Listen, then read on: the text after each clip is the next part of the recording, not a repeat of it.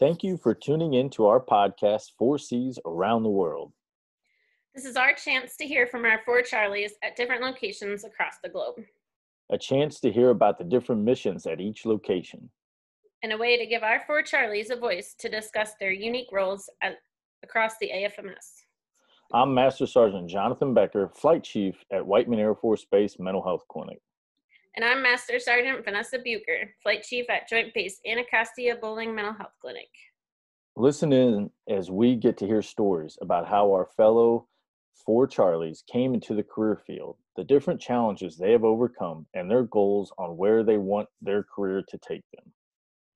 We want to ensure people are able to get a better picture for how operations are at different locations and to also have four Charlies discuss some of the very unique missions out there to include SERE, different embedded positions, working at the brig, working with the MTIs, and other missions that are available to us in our career field. What we won't be doing is discussing by name issues with other members in our career fields, enlisted, off, officer, or civilian. And we will not be swapping stories about patients. So please tune in and hear about our four Charlie experiences. And let us know if you have any feedback for us, the hosts, or our guests. Thank you again for tuning in. Enjoy the show. All right, hey everyone, welcome back to another Four Charlie Around the World episode. Today we have Staff Sergeant Dani Pierson from Joint Base Andrews.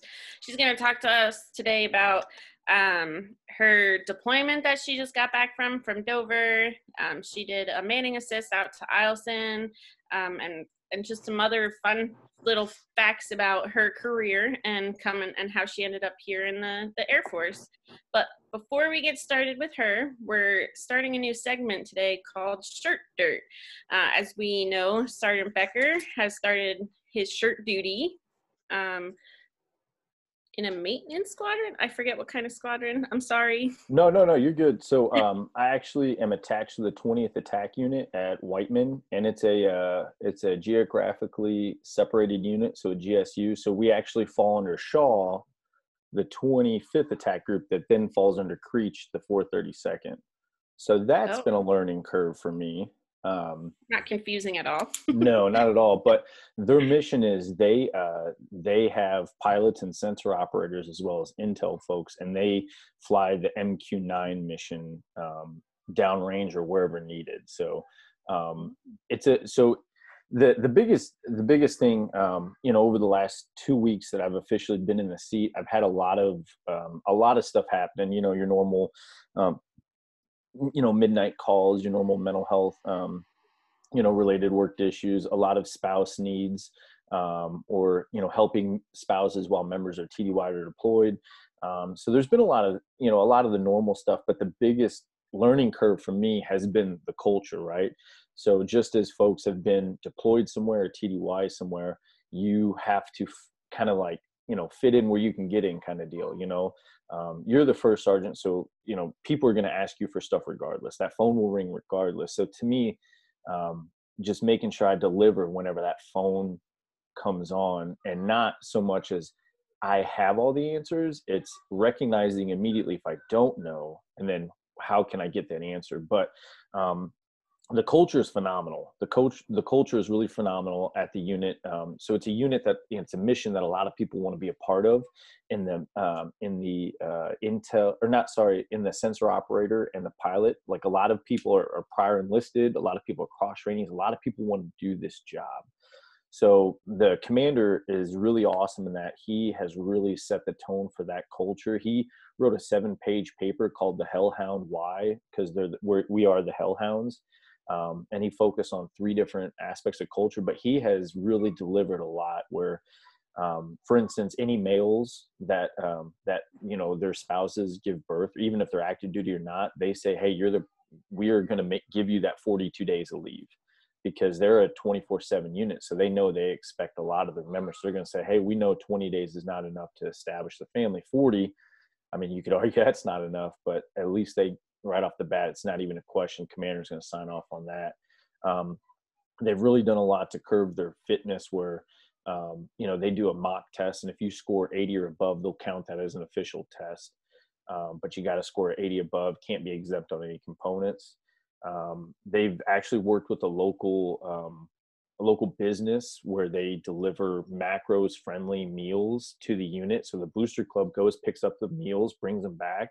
And that way, you know, they have a, a chip scanner and they have their normal snack bars, you know, energy drinks, things like that. Um, they have naked juices in there. I mean, they have a lot of healthy options. So they say, you know, they're really big on the fitness, but also, hey, you know, we need you not crashing in the middle of the night because you're on your third monster. We want you to eat healthy, have some other healthy options. If you need it, it's there. We got it. Um, but a lot of healthy healthy options. And one big thing that um, I found is really really interesting. They've incorporated the 360 feedback, and what they do is they ask one question, and that is how well is, is the member performing and they ask that of the rater of the peer and of the subordinates underneath that member so everybody gets input on those things um, so it's been really interesting to get ingrained into the culture, learning all the stuff that I can about these guys.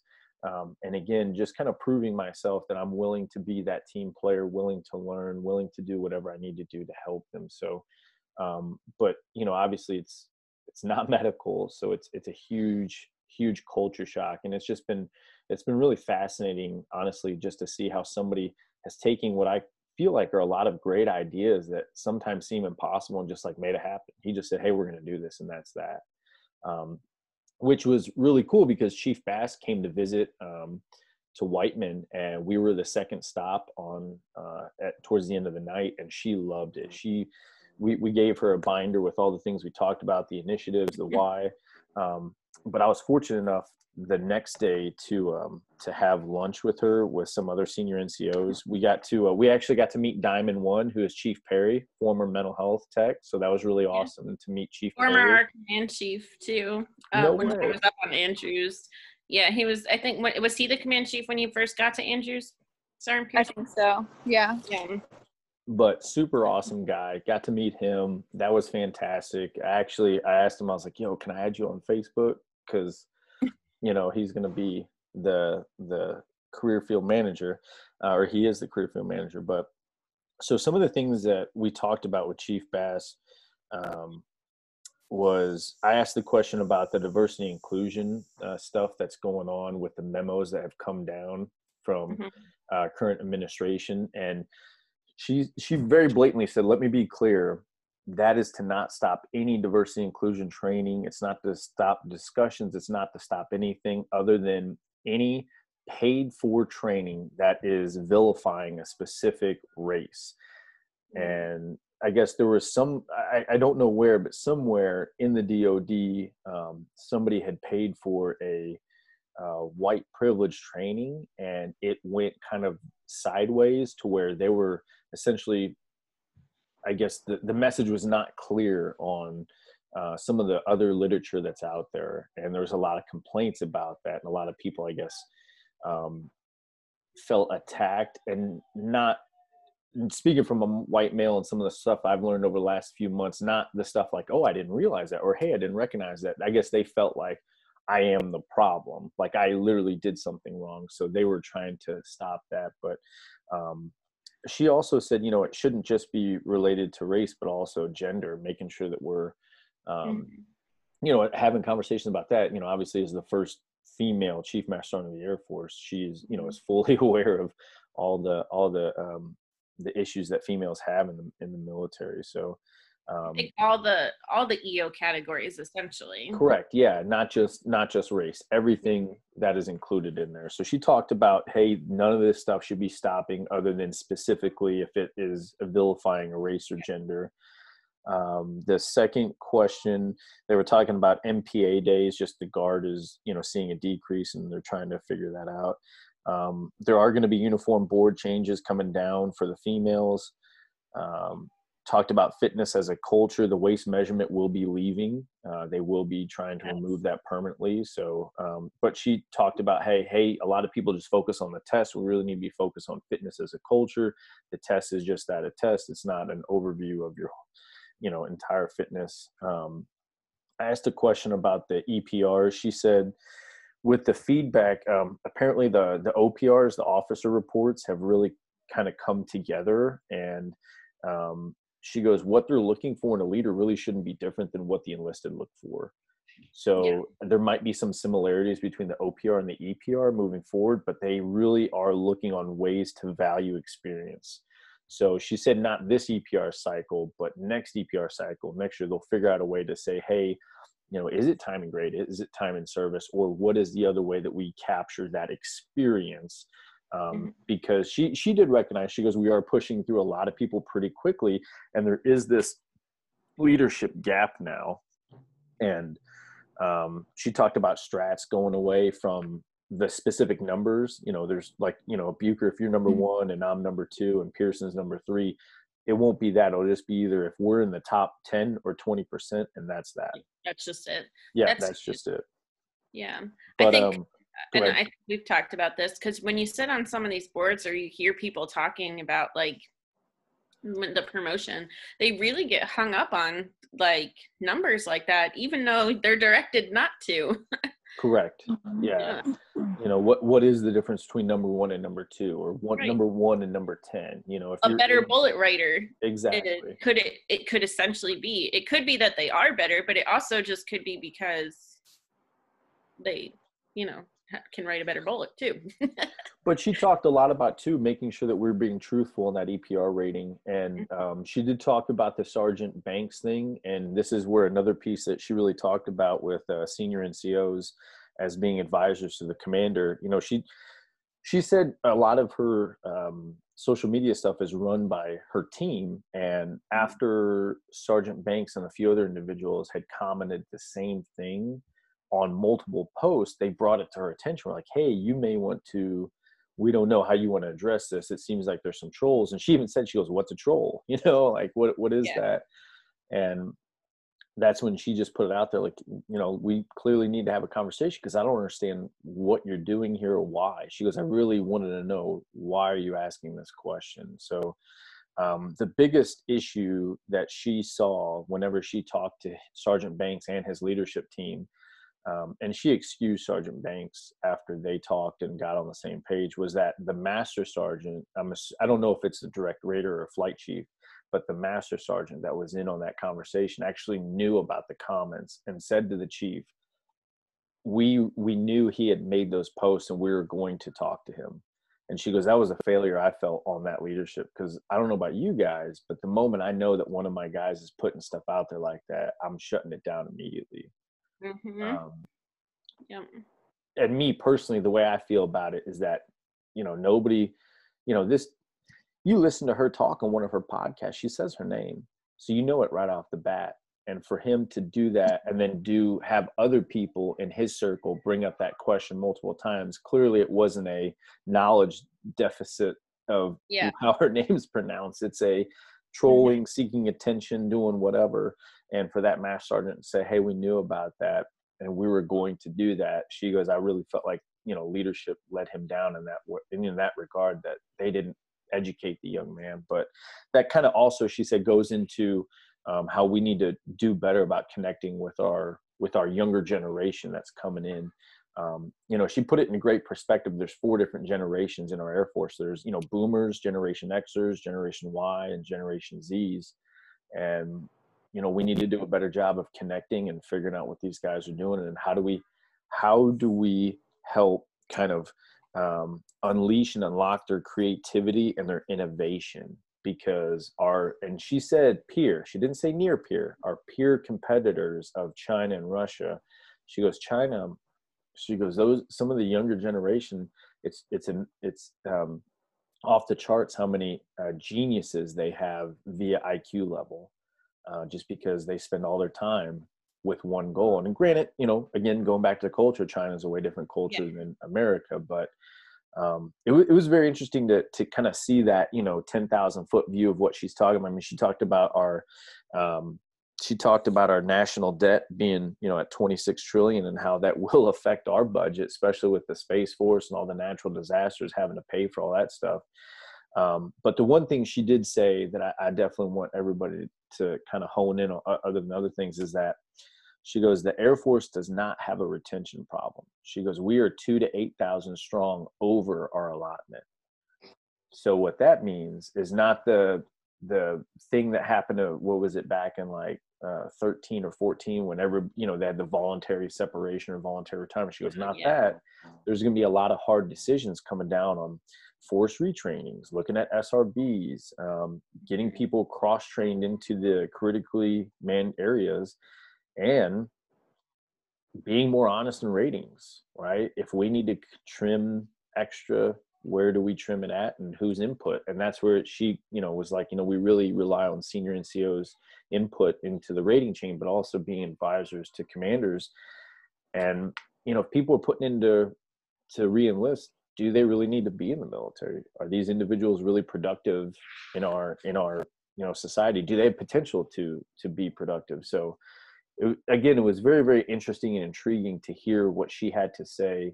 Um, she did talk a lot, but I think you know she this was her second visit since she's been the chief, and she felt compelled to give a lot of information, which I I mean we're all fine with, we you know got to ask you know a handful of questions, which was great.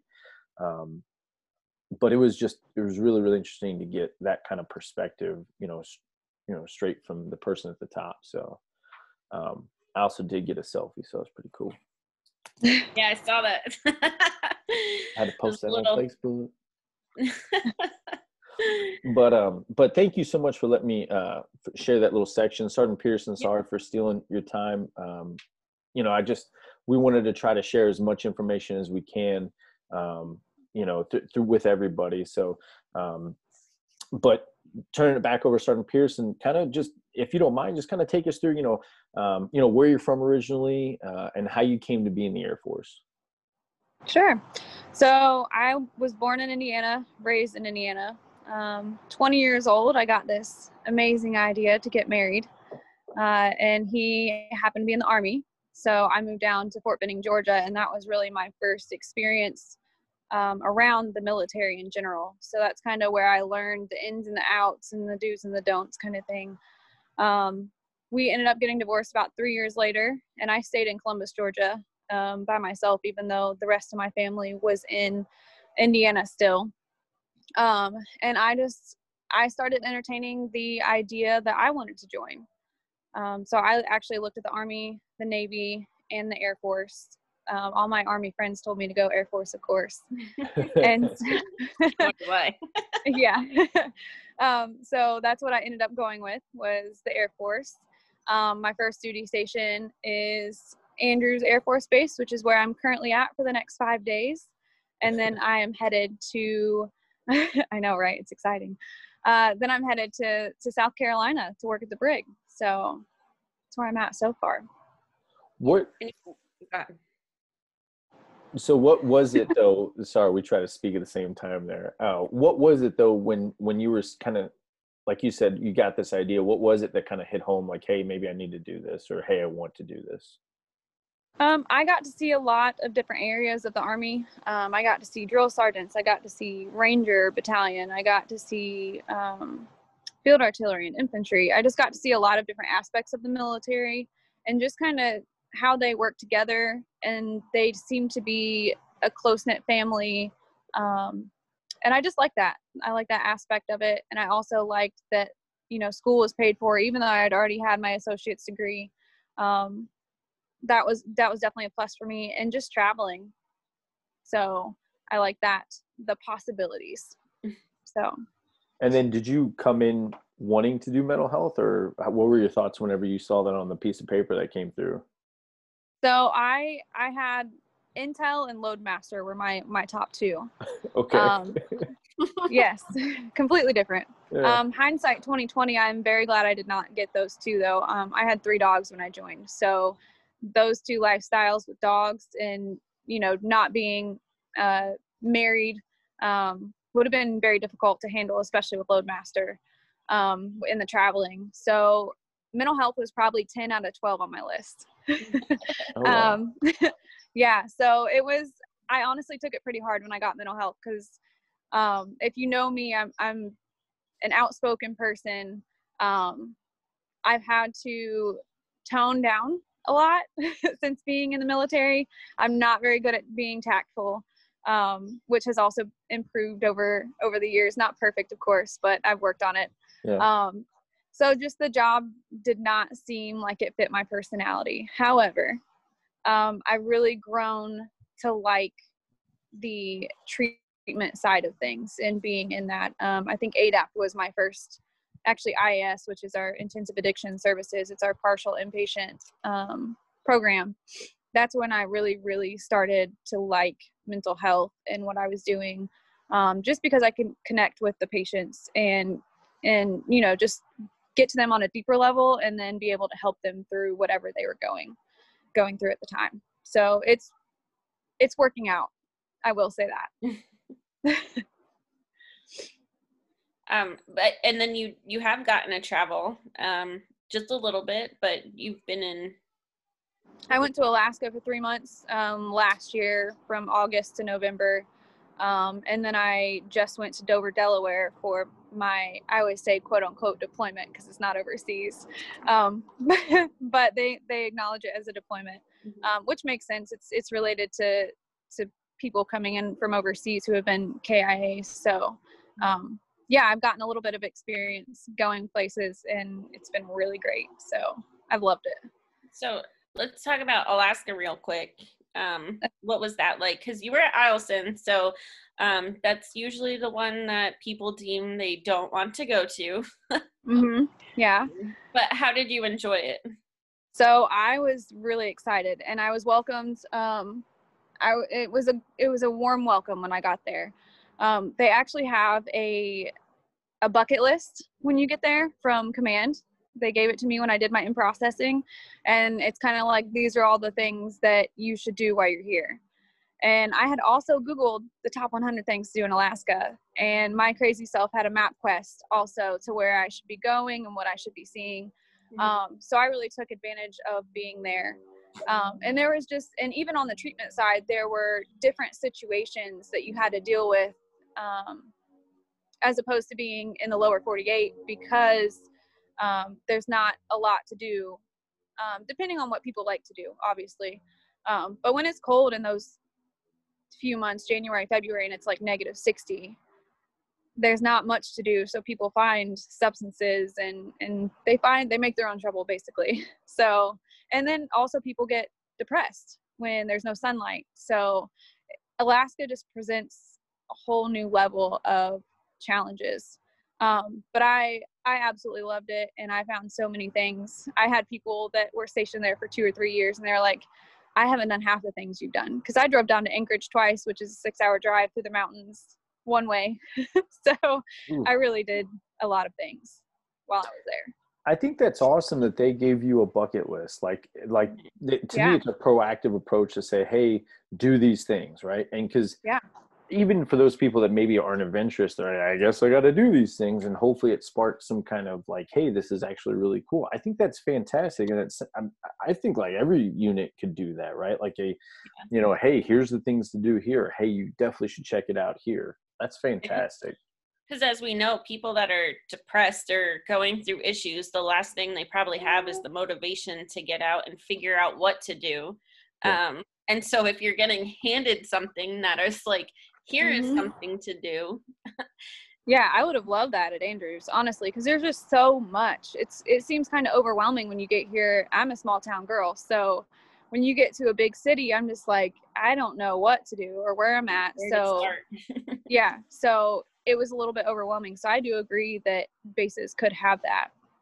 And I, I think it Five more days. honestly, yeah, I think it, I think it's a proactive way to kind of to fight those yeah mental well, especially and um so my husband had gone tdy there for two weeks and he he he saw a lot of just the culture in that area is focused around drinking like mm-hmm. like that is what people do there and so um yeah. to give a uh, and then there's not even much outside of the town that's outside of the base and everything yeah. so to yeah plant the seeds. That's awesome. And yeah, I'm actually writing that idea down because that's yeah, that's awesome. I thought that was great of them. Yeah. yeah. So. And then so switching from Alaska to Dover, totally different experience. Um, yeah. totally Very much. mission. Um, um, t- yeah, just tell us about your experience there. So um, Dover was Dover was nerve wracking before I got there. Like thinking of you know what am I going to see? What am I going to do? Um, how much am I going to be involved um, with remains and, and things like that? Because that's not something your everyday you don't deal with in your everyday life. Um, so I definitely had a lot of uh, reservations about going and what it was going to be like. So, um, actually, the very first day I showed up, I did all my briefings and things like that um, pre-exposure, and we had the the mental health techs that were there um, training me. They did actually did my briefings, um, and we got started that day. So Ooh. I saw remains that day. Um, so it it took it you know it was very quick and you know over with fast um, but like the the i guess the anxiety went away very quickly is what i'm saying about just not knowing the unknown. Um, and so basically my time there i would we live in a hotel and i lived in the hotel with the rest of the people. Most of the people were um, national guard or i'm sorry reserve. Most of them were reserve. A few active maybe like a handful not very many. Um, so that, that, was a different component to um, deal with and trying to to navigate in between. Um, but we would uh, we would receive the the remains from overseas um, when someone had passed away, and we would either be with the family while they were because they would fly the families in to see when their loved one flew in. Um, and then we would also be uh, working at the Fisher House um, with the Friends of the Fallen and things like that um, to prepare them to go out to the flight line. So you would either be with the family or you'd be working with the uh, member that had flown back with the remains. So typically that was a close friend or, um, you know, just a unit member that they would be with um, that maybe was there when it all happened. Um, so you were also kind of checking on them when they came in. And then um, I would also uh, be part of um, you know, dressing the remains to getting them, getting them ready for casketing and then having them sent off to their final resting place. So that was, in a nutshell, um, part of the uh, process. But then you also have the aspect of keeping the deployers, um, you know, mentally ready and distracted in ways. Um, we we had a really good resiliency program um, a lady named Shelly. She was over all of that. And we had great uh, chaplains with us, RAs, um, and then myself as part of the team. Um, some of the chaplains were deployers, some of them were permanent party. Um, the RAs were always deployers. And so, and we rotated in every six months just to not have overexposure. But we would have, um, we would set up events and uh, sporting we would have sport days we would have you know runs we would play games we would do all kinds of things um, uh, to keep everybody busy and occupied. And so that was another challenge of the mission. So it was awesome though. How so to me that you know just kind of is is just kind of like mind blowing you know what i mean that we are a part of that mission. And it makes sense you know what i mean? It, it absolutely makes sense right. to be there to help people. It's just you know when you when I think of mental health tech and I first came in, I didn't ever expect that we would have a mission of bringing back remains from downrange. You know what I mean? Like that wasn't anything that really crossed my mind. Um, so how was that first day? Because I feel like I feel like I would be like, whoa, like we're jumping right in. Like, can we have a day to be like, hey, I just got here, I got the brief. You know, tomorrow, you know, like let me prep mentally for that. How was that first day? Just kind of being like, hey, you got the briefing, so here we go.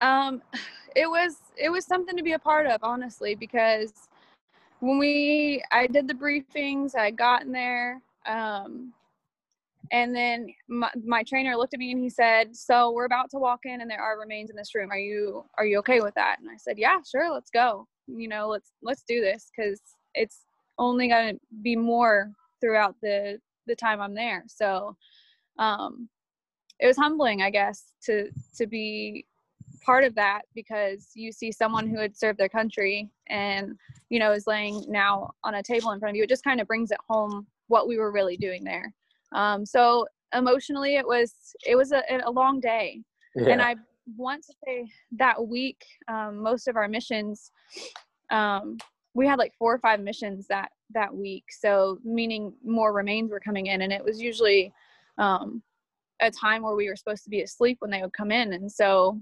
um, the the unit did very good with trying to get us our sleep hours back. Um, but it was definitely a, a go go go as soon as I got there type thing. Yeah. Until COVID hit. so. Yeah. So what was the challenges with COVID in your guys' mission? Um, COVID, gosh, there were so many challenges because when it first hit, everybody was freaked out. We didn't know what exactly um, what COVID was, I guess, and how to handle it and how it was transferred. Um, and so you have the, uh, probably 40 deployers in a hotel together. Oh wow! Um, that had also, which mind you, is a hotel for everyone else who comes in the base, so the flyers and all that kind of stuff. So they kind of had to figure out how to separate us because we had to be um, ready for a mission to come in because we're a no-fail mission. So we had to be ready for for a, a flight to come in, and if we all had COVID, then that wasn't a thing. Then we couldn't do it, um, and then we'd be a fail mission. So um, we had to screen the family members before they came. Um, if they were sick at all, obviously they couldn't come. So that was another um, hindrance on them being able to to see their family member come home. Um, but we also, I mean, living in a hotel, we didn't have kitchens or anything like that, so it was a struggle getting you know food and things like that. And our time out of the hotel would have been going out and doing things in the area like the beach and things like that um, just to kind of get our mind off of it which was an amazing addition to being over in dover um, having the beach so close because that's not something i'm used to yeah. um, but we couldn't do that anymore and we couldn't we couldn't go places like the mall or um, really just anything. So our life revolved around being in a hotel and going to work and that is all we did. So um, it definitely started the i could see the effects on the members of not being able to sleep and um, being depressed and being you know just not themselves because they couldn't get out and do the things that they love to do in their free time. So it was a challenge for sure did you did you guys try doing anything like in the hotel like as a group like during that time? Um, yeah. it must have been really hard because yeah you're not able to go out and do any of your like coping like like what we normally tell people to do. Right and it was yeah we did try and do those things um, but also we couldn't have more than 10 people in a group and that's when they started all of that. So mm-hmm. when you have 30 40 deployers and you're trying to play sports and you have kickball when you have yeah eight i think it was eight people at that time. You can only have eight people in a group so four people on a softball or a kickball yeah. game is kind of it's just hard. And so we didn't have a lot of spaces that we could space out and at, at first when covid hit um, since they weren't quite sure of, of what was going on they wanted to limit as many people in the building as possible. Um, and one of my jobs was to be in the job while they were doing the job to kind of keep an eye on them to see if, if something maybe had affected them differently or if they were just maybe not acting themselves. So i didn't wasn't able to have an eyes on sometimes when they were doing things like uh, you know dressing remains and, and things like that. Um, so that definitely created a an issue. Um, and then we started doing um, a blue and silver skill schedule, which I think is kind of what the rest of the air what the Air Force did at that time. Um, so then that meant I wouldn't see the rest of half of my team essentially. Mm. The and so the whole point of having a, like a six, I think we had five or six person resiliency team was so they had access to different people because one person not might not vibe with me as good as they vibe with someone else and that's who they wanted to talk to well when they couldn't they didn't have that person as a resource because we weren't even supposed to meet up with them after work to yep. keep yeah. you know the spread low um, it, i think it presented a lot of problems um, and challenges so but i think we i think we did the best we could yeah, yeah. because some people just don't want to get out of their room so the only place that i would see them was at work mm-hmm. and so when i'm not even going to work i'm really not seeing you mm-hmm. and it's kind of a it's a violation of their privacy to just go i wouldn't go knock on their door at their house to see if they're okay unless i had concerns in the normal world um, in a clinic so um, to me it felt like i shouldn't be going and invading their space on a deployment no matter if they have just a hotel room down the hallway either so mm. it was challenging and anyone can say they're okay over text so yeah. it, it definitely created a lot of of bound or you know um, situations where it was just tough and you had to create new new ways of doing things. So what did what did you do? I mean that must have even added even more to your own stress because you can't do your job um you care about your people but you can't even check on your people. Yeah. Um so what did you do to help mitigate your what you were going through so I always say that I turned into an old lady at COVID um, because I would, there was a trail around the base that we could walk. And so I would do my nightly walks like an, like an old person but at night. Um, I would definitely do that. And I would try, just try and get people that were on my team to go out and do that walk with me. Um, I would also do puzzles so that was another old person thing. I guess I'm um, old in general because I do puzzles, not even. I love puzzles, but I just I had a lot more time to do them. So yeah. Um, so I was doing puzzles, and uh, I got some coloring books that we started doing, um, like the adult coloring books or whatever. Mm-hmm. Um, we would do. Oh my goodness! Sorry, that's we would do. um, we would also play cards a lot. Uh, Rummy and Uno and Skip-Bo and Phase 10 were something we did a lot. So um, sometimes not when we were with the people we were supposed to, but uh, you know, it was all about resiliency for me because some people wouldn't get out of their room, and if we could get them out of the room, I didn't really care who was around as long as we had masks on and we were making sure they were okay. So yeah, I mean, honestly, too, if you guys, I mean, if nobody's going anywhere, right? You know what I mean? Nobody's yeah. traveling with the outside population. Everybody's just kind of contained to the hotel, to base. Well, we kind of had to though. But, but no, but that's what I'm saying. Like, if you're yeah. if you're already there, where's the harm in playing Uno for a night with a yeah. mask on? You know what I mean? Like well, everybody's. We, we, had to go out to get food. You know, oh, we had to go out and get groceries. We had to go out and get food. Um, we also had uh, the, the members working in the Fisher House. Um, they had people coming in from yeah all over. So it was it was a challenge because that that was that could have been the spread honestly. So yeah. they had to quarantine even more so than we did because they were having family members come in. Um, so it was it was different, very different if so to me that sounds like a like a logistic um like a big logistic nightmare right on top yeah. of and then you add covid right i mean like logistically you're you're bringing back remains from downrange you have somebody escorting the remains then you have whatever family friends are coming in and you know i mean i'm mm-hmm. assuming some sort of command represent representative as well um yep. So you have all this logistic stuff so there's a lot going on. Then you throw COVID in there, so then it's even more stressful. As as right. aside from helping with those people during that COVID, what would you say would be what was your biggest challenge with this mission? I would say um, it is tough having a balance of being okay yourself. I think personally for me, I would I was okay mentally during the whole deployment. Um, I just I have just a, a, different personality, but I think for someone who maybe it might be more um, seeing remains and working with them um, might have a bigger effect on them. I think would be uh, a lot tougher for them to get their resiliency in and be able to deal with that.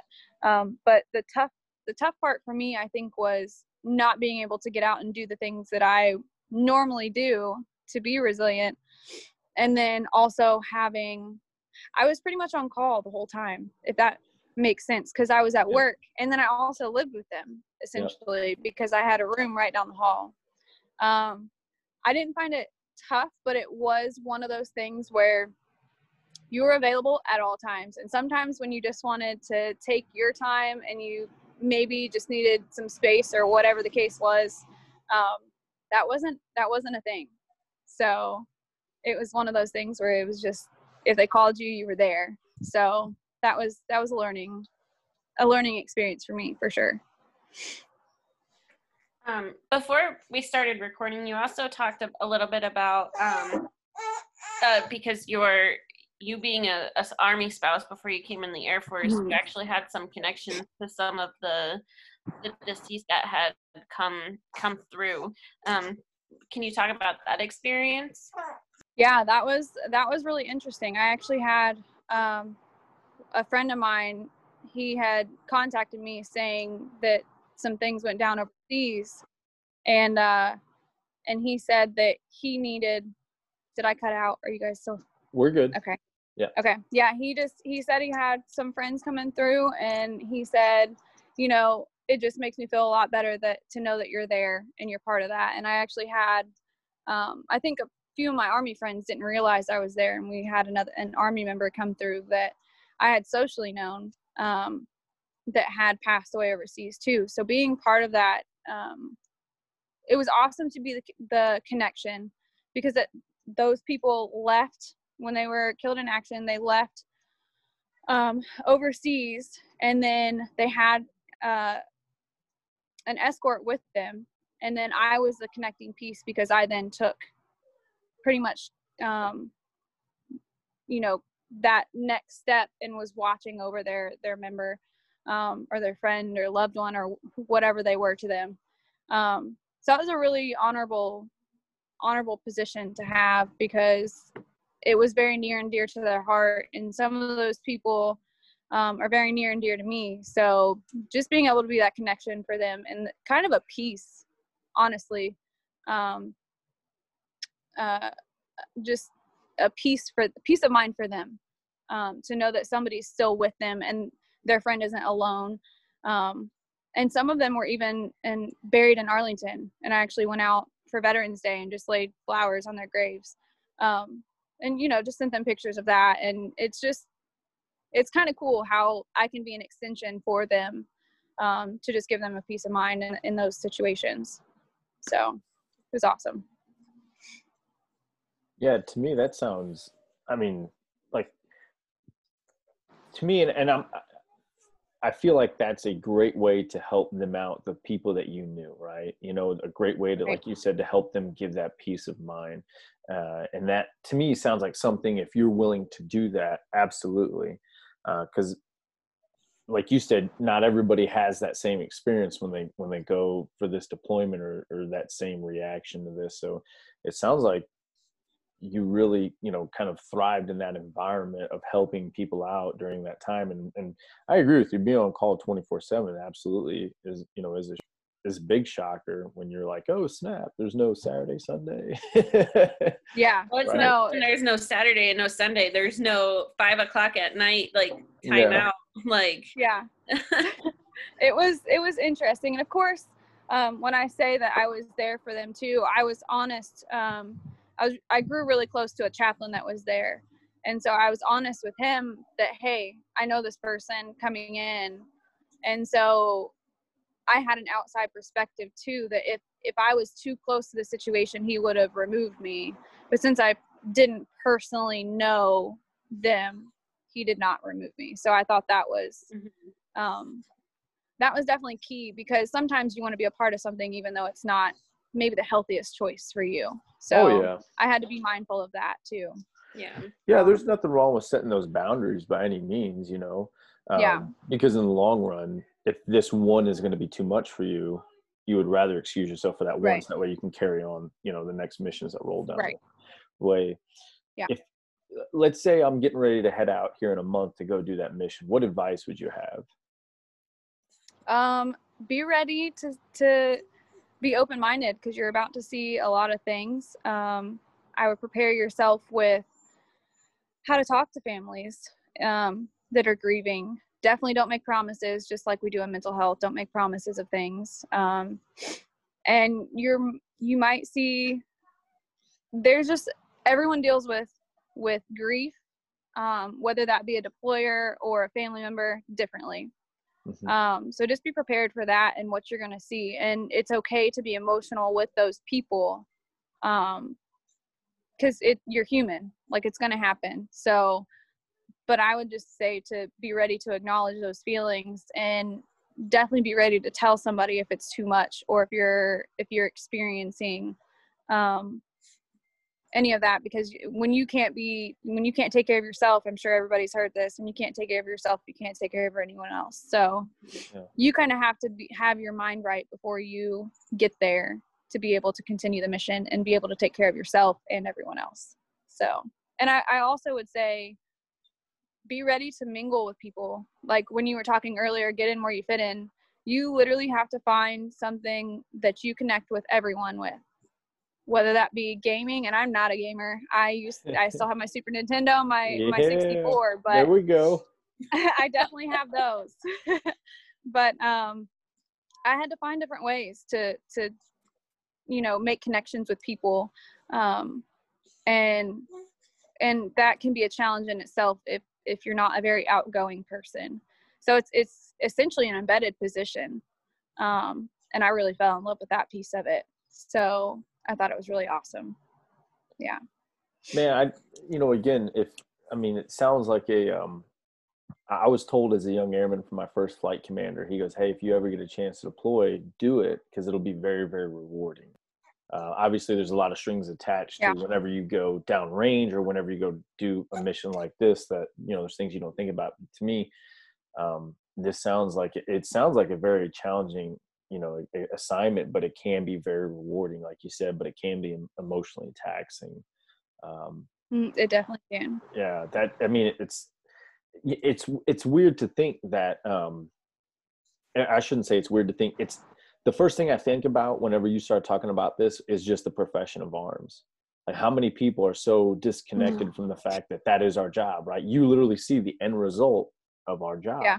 As military mm-hmm. members that's Right. a lot that's a big piece that you sign up for that you may not realize until it's either like you said in this situation or you're downrange and you're having to you know take shelter or take cover from incoming you know it's one of those things that people Right. may not realize until it, these moments hit so Right. Yeah, and it it was just amazing to be a part of.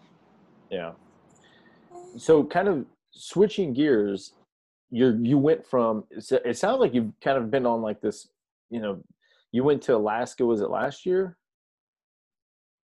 Yeah, it was August to November of last year. So August, November of last year in Alaska for the Manning Sis. January of this year to July you're at Dover, and now in five days you're getting ready to go down to the brig. How do you feel Yeah. like those experiences have prepared you for the brig? Um, so and I also did uh, I worked with Wounded Warrior in between Alaska and Dover. So that's another aspect of it. I haven't told you guys that yet. Um, Surprise, bombshell! Here Yeah. it is. Plot Well, twist. boom. What's Boom. that? What- what- Yeah, what tell us about that.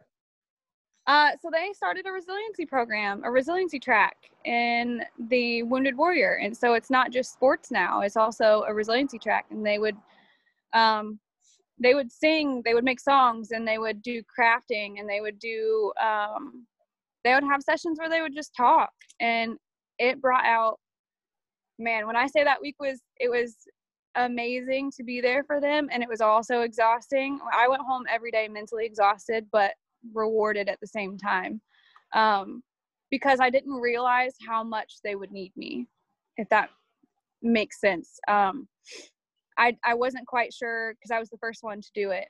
Um, so I wasn't quite sure what was going to be expected. And I, I did that in National Harbor.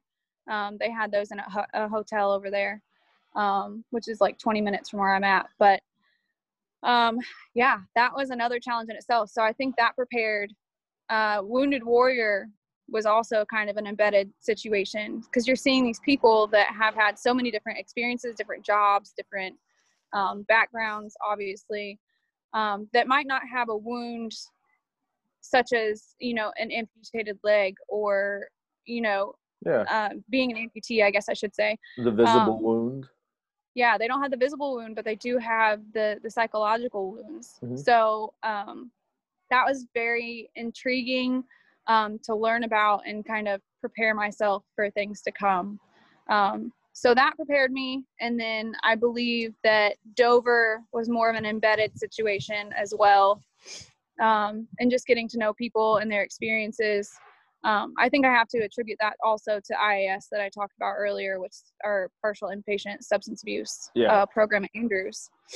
Now to the Brig, um, I think that's really prepared me really well to to get to know because I'm going to be working with inmates now Yep. um, and you have to get to know them and kind of know how they tick and see that they're acting a certain way one day maybe that they're down or, or whatever the case may be um, and just dealing with that and and you know going with the flow and seeing where it goes so i think it really prepared me for that stuff Oh, So- absolutely. I think I think like you said that iOS piece is you know is very very key because you're going to have a lot of you know hands-on work with them, and you have a great resource in uh, Sergeant Garrett right there, who's you know been through it, and you can talk Yeah. to him about that, and probably lean back and reach back out to him on how he Yeah. maybe managed certain things. Uh, when did you join again? uh, 2015 So you joined in 15, and you you have your KDAC, you're staff sergeant, you're getting ready to do a, uh, a what I consider a special duty. I don't I don't know if it's official. i think it's special duty or called that Yeah. i think so Um, but what do you what's next for you? What goals do you have? I mean, like you have a lot of this a lot of this experience in the last five years, mainly in the last year. You I mean you've gotten a lot of stuff outside of your home base. What other Right. goals do you have for your career? Um, I personally would like to be embedded. Um, special working with the army, or I would say being around the army. Um, I had a different mindset when I joined the Air Force of what it was going to be like, and Yeah. it was it was a lot different than what I expected.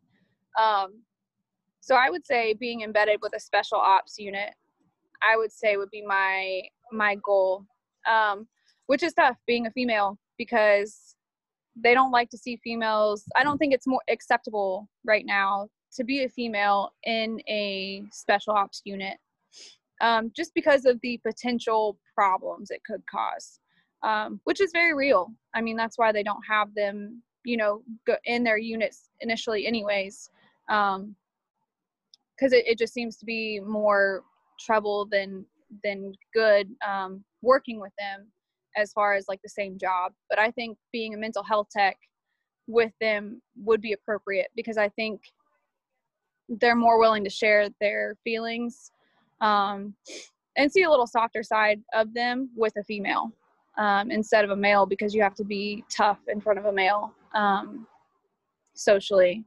That's what's socially accepted right now. Um, so I, I think I could it would be a good fit for me just because I know those lifestyles and I've I've been around Ranger Battalion and and spec spec ops, special forces, things like that. Um, And you have so I think- the, Yeah, have the I- skin for it. for yeah, sure. I have the personality. Mhm. Yeah. Um, and so I think this just the hesitations. Um, I think that there is there's just a look about it that is still there, a stigma, if you will, I guess, of a female working with special ops. Um, but I, I think I would personally love it. I think because my would, yeah, personality it, would- it. it would be. yeah and i also just kind of understand kind of like um you're doing right now with the the helicopter or the um is it the helicopter No, the unmanned, right? the It's the, uh, The remote, the remote piloted uh, unmanned oh aircraft. okay We're a bunch Well- of hunters, you can tell. I'm like you know one of those Is it the one with the the the the twirly spinny things? Or- yeah Oh those guys no uh but i did get a chance to work with um eod and in alaska i actually got the uh, a pretty cool experience we had a jtac come in to mental health Yeah. and oh, really? yeah and which is unheard of if y'all that's just not what they do Mhm. um and someone had done the intake or the triage and basically said okay well you're getting referred to adapt and i was like no, you can't. That's just not a career field that you can do that with. Um, you know, just different career fields do different things, as you're probably experiencing now being a shirt um, outside of the med group. It is not. It's not the same. Um, and so, so no, no, no, no. I was gonna say, you know, um, you know, Chief Perry actually mentioned that, you know, recognizing where our our limitations in our clinic is for mental health, for family advocacy, for ADAP, and how it does affect career impacts. Um, maybe this is a bad comparison, but it's kind of the way that I look at it, right? The EPR system and rating people accurately. Rating people right. accurately is not a bad thing. Rating people where they are is not a bad thing. So when right. people have their accurate ratings, it it create it it takes a culture to understand that. And mm-hmm. I when you look at mental health, when you look at getting care, I tell a lot of the guys over there, hey, there are things that can impact your security clearance. There are things that can right. impact your your special duty, right? Flyers right. getting a diagnosis, they can never drink again. To me, that's absurd. Yeah, it is. It's a tough one. But what what I tell them is that it's it's very similar to that of if you break your arm and you have a cast and you rip your cast off at the three week mark when really you're supposed to have it on at the eight week mark, how is that going to help your body? So the biggest thing is right. that if, if you start this treatment, it is definitely on you to finish this treatment. So, uh, you know, Chief Perry right. kind of hinted at, hey, we got to find a better way to help the people while still letting them get help and letting them do their job because at the right. end of the day like you said especially with those special forces guys we don't want them out of pocket unless they're having these severe reactions if if they're right. paid to shoot bad dudes in the face then we want to make sure they're shooting bad dudes in the face i can't do mm-hmm. that job i'm not trained to do that job yeah. and then that special that no fail mission is going to be down a body so yes we want to help right. them out as best as possible while while still serving the air force as, as well, much as only, we can yeah you got you got someone who clearly like they came into mental health so they had to get over all of that and the first thing you're going to do is say now i need you to go down the hall and go see someone else you don't want to see right now like you have yeah. to build some rapport and there's things that we can do in the mental health side that can help with if there now if there's truly a you know a drinking problem i mean like right we we need to do what's medically best for people and everything right. like that. But there's some stuff you can do on the mental health side. Like it doesn't mean you you can't touch topics of alcohol. Just like right. in the in the ADAP side, we you know we work with people with their stress and depression and stuff if they're not especially if they're not going to mental health and so right yeah yeah it's great to hear that you know chief perry ta- was talking about that like hey like we need to meet people also where they're at too. Right. And I think that's um the, since the Air Force is headed towards embedding, I think that's right. great because that's how the Army does it. Special ops is embedded. They have that person embedded that kind of understands. I think there are limitations to it um, because if maybe that person, they don't click with that person, or maybe that person doesn't understand that lifestyle still, even though they're surrounded by it. Um, can definitely hinder them getting help but maybe that one good person that is put in that position that understands will be good for them. So that is my goal. That'd be my goal. Well that's awesome man. Um, you know there's a lot of opportunities out there for embedded slots. Uh, and you know i get emails every now and then from uh, from a few of our uh, mental health uh, embedded leaders um, that you know just send out hey this is you know this is available um, these these slots are available. So uh, definitely somebody such as yourself who wants that you know don't you know don't get caught up on the fact that you're in this special duty for such a long time that you can't you know volunteer for one of these things you know or you know start greasing the wheels now you know letting them know hey i want to do this. Hey i want to do this. This is you know kind of my um, my ambition. But it sounds like you have a right mindset for it and you know just helping the folks out as much as possible. Um, so one quick question. Sorry about the plane over. Oh no, you're good. Uh, one quick question: If you could go back to basic training, tech sergeant or uh, tech school Pierson, there, what what advice would you have? Oh gosh, um, I've always you don't at, at, least when i came in you didn't get to pick the job you were in mm-hmm. um so i would i always believe that everything happens for a reason and i think i was put in this career field for a reason. Um, and i would say that for anyone whether it's not where you're going to stay forever you're still going to learn things about other people um, and about yourself while you're doing it honestly. Um, so i would just say embrace it. Uh, tech school was a challenge for me because i was class lead and I was so much older than a lot of them. Um, so um, just embracing that time and kind of enjoying it more than I would have tried to enjoy it more than I did. I was very, um, I studied and I did my thing and I was class lead. So it's hard for me to be able to have fun and do that, if that makes sense. So um, I would definitely just enjoy every step of the way um, more than more than I did, I guess. yeah. So. well, I think and what you said there uh, about you know it, things happen for a reason. I'm I'm also a believer in that, and it might not be something you want to do, but that's how we grow. Is like going into those challenging positions that we might not have gone into on ourselves, yeah. or um, going to a remote location like and then you find out you love it um, or even yeah. if you don't like it you find out how to be resilient in dealing with the thing those things and coming out better on the other side yeah i actually another story had um, a ranger friend of mine reach out to me he was overseas and just having some mental issues and if i wouldn't have had this job i would have had no idea what to tell him to do or to know who to get to hold who to get a hold of to get him help um, but i actually talked to one of my buddies that was in um, his battalion. He didn't know that I knew him. Uh, and so I knew to reach out to him to say, hey, what's going on? Where are your resources? What's, you know, what can I give this guy or tell this guy? And they had, they were sending out his provider within two weeks. So he was able to get some care in between and then talk to the provider that already kind of knew his backstory to take care of him. So I don't know. It's just placed me in some really interesting positions um, since I've been in this career field and that's outside of the job and in different branches as well. So it's been really cool.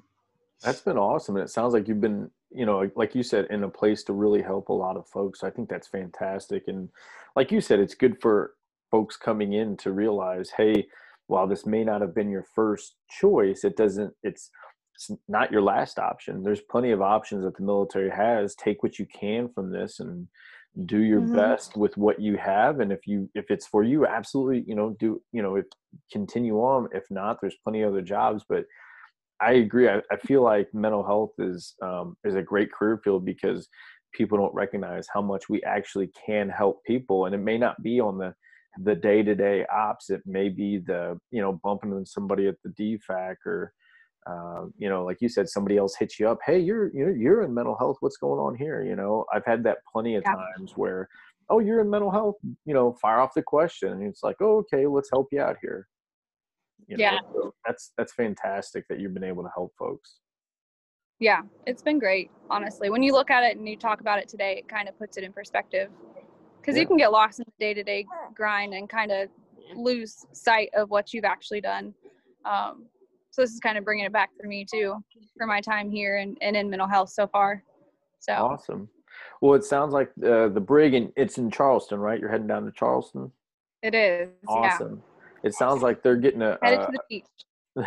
Yeah there you go. Um, you'll be right there. It sounds like they're going to get a great asset um, with you coming down there. So um, maybe we'll bring you back on after you've been down there for a while and just kind of get an update see how you've been doing and everything. And um, we definitely wish you the best down there. Um, do you have any more questions? No, I don't have any more questions. Thank you for taking the time in between TMO, getting your stuff, and, and not having furniture in your house, and yeah, and entertaining us. Um, yeah, I agree. Um, uh, Charleston's getting an excellent tech. It's been awesome. The things you've talked about, um, like how you felt you've grown, it's been awesome. It's noticeable. Um, you know, I was on Andrews. I worked with Sergeant Pierson since she showed up from her yeah. From tech school and everything. It's been awesome to watch you grow and um yeah you talk about your personality you have a strong personality in a good way not that's, yeah no yeah. um, but you've been able to use that to hone your skills and things and just being honest with yourself and and everything. And so um, yeah charleston's going to be a great opportunity for you and you're going to do really well there. I'm really excited for you. I appreciate that. Thank you. I'm excited too. Lots of new challenges yeah there you go Sweet. well thank you so ones. much yeah, yeah, no, absolutely. Thank you so much, Sergeant Pierson, for joining us today. We appreciate it. Thanks for having me. Anytime. Bye bye. Bye.